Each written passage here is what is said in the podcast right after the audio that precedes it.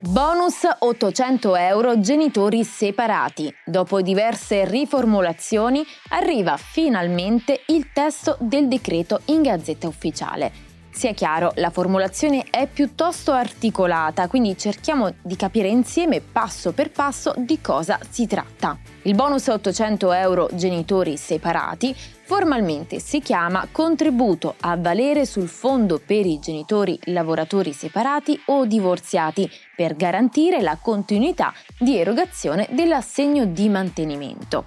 Si tratta di un contributo che spetta al genitore che vive con i figli minorenni oppure con i figli maggiorenni in stato di handicap grave, che hanno ricevuto solo in parte o non hanno ricevuto affatto l'assegno di mantenimento dovuto da parte dell'altro genitore, coniuge o convivente a causa della pandemia e delle sue conseguenze economiche quindi nel periodo che va dall'8 marzo 2020 al 31 marzo 2022. Quindi il bonus si configura in teoria come una sorta di compensazione di quell'assegno di mantenimento che non abbiamo ricevuto e avrà lo stesso importo dell'assegno fino a un massimo di 800 euro al mese e per massimo 12 mesi.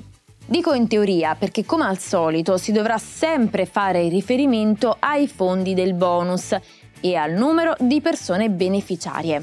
Inoltre, per poter accedere a questo bonus ci saranno anche dei requisiti da rispettare.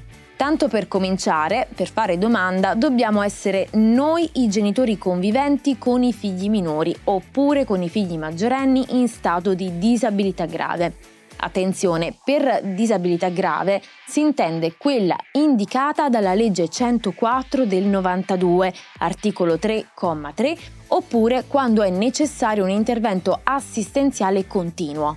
Poi il nostro reddito nell'anno in cui non abbiamo ricevuto l'assegno di mantenimento deve essere al massimo di 8.174 euro. Inoltre ci sono dei requisiti da rispettare anche per l'altro genitore o comunque la persona che non ha pagato l'assegno di mantenimento nel periodo della pandemia.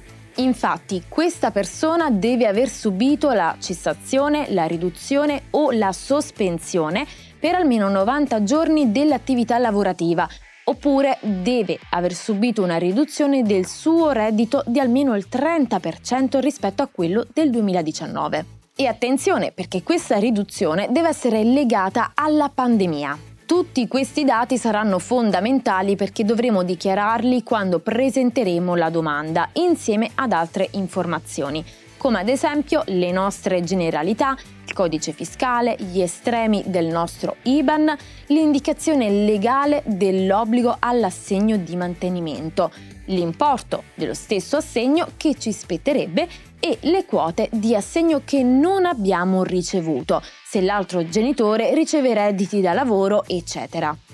In ultimo, le domande si dovranno presentare tramite una specifica procedura che sarà resa disponibile sul sito istituzionale del Dipartimento per le politiche della famiglia.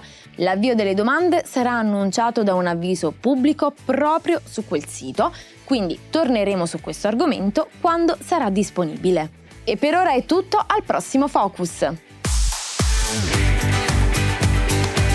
Radio UCI Focus